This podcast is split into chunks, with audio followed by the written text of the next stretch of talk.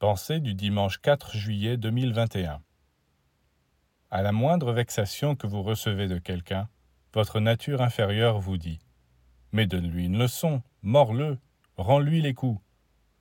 Tandis que la nature supérieure vous dit Ne t'en fais pas, mon vieux, c'est comme ça. Et au lieu de ruminer et de chercher à te venger, essaye plutôt d'utiliser et de transformer cette vexation. Tu es un alchimiste, tu en feras de l'or.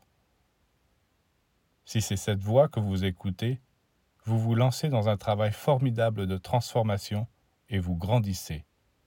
La nature supérieure dit encore Pourquoi pleurer des heures entières quand tu as une occasion de te mettre au travail?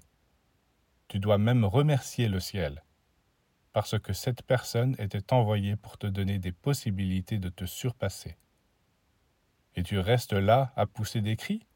Mais tu es trop bête. Le vrai disciple n'écoute pas les conseils de sa nature inférieure, qui le maintient dans la faiblesse et la sensiblerie. Il suit les conseils de sa nature supérieure, car il veut devenir fort.